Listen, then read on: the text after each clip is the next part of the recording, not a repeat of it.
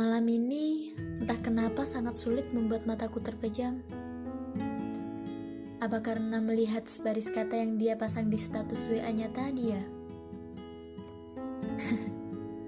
Udah lama sejak aku sama dia nggak saling komunikasi.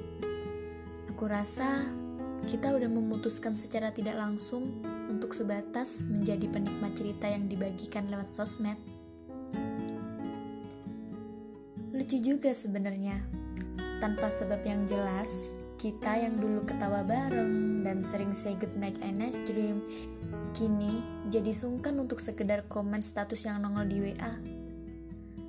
Direspon nggak ya? Ih, entar diri doang lagi. Tapi kok ia tetap penasaran? Status yang dia buat itu buat siapa sih? Kok romantis banget?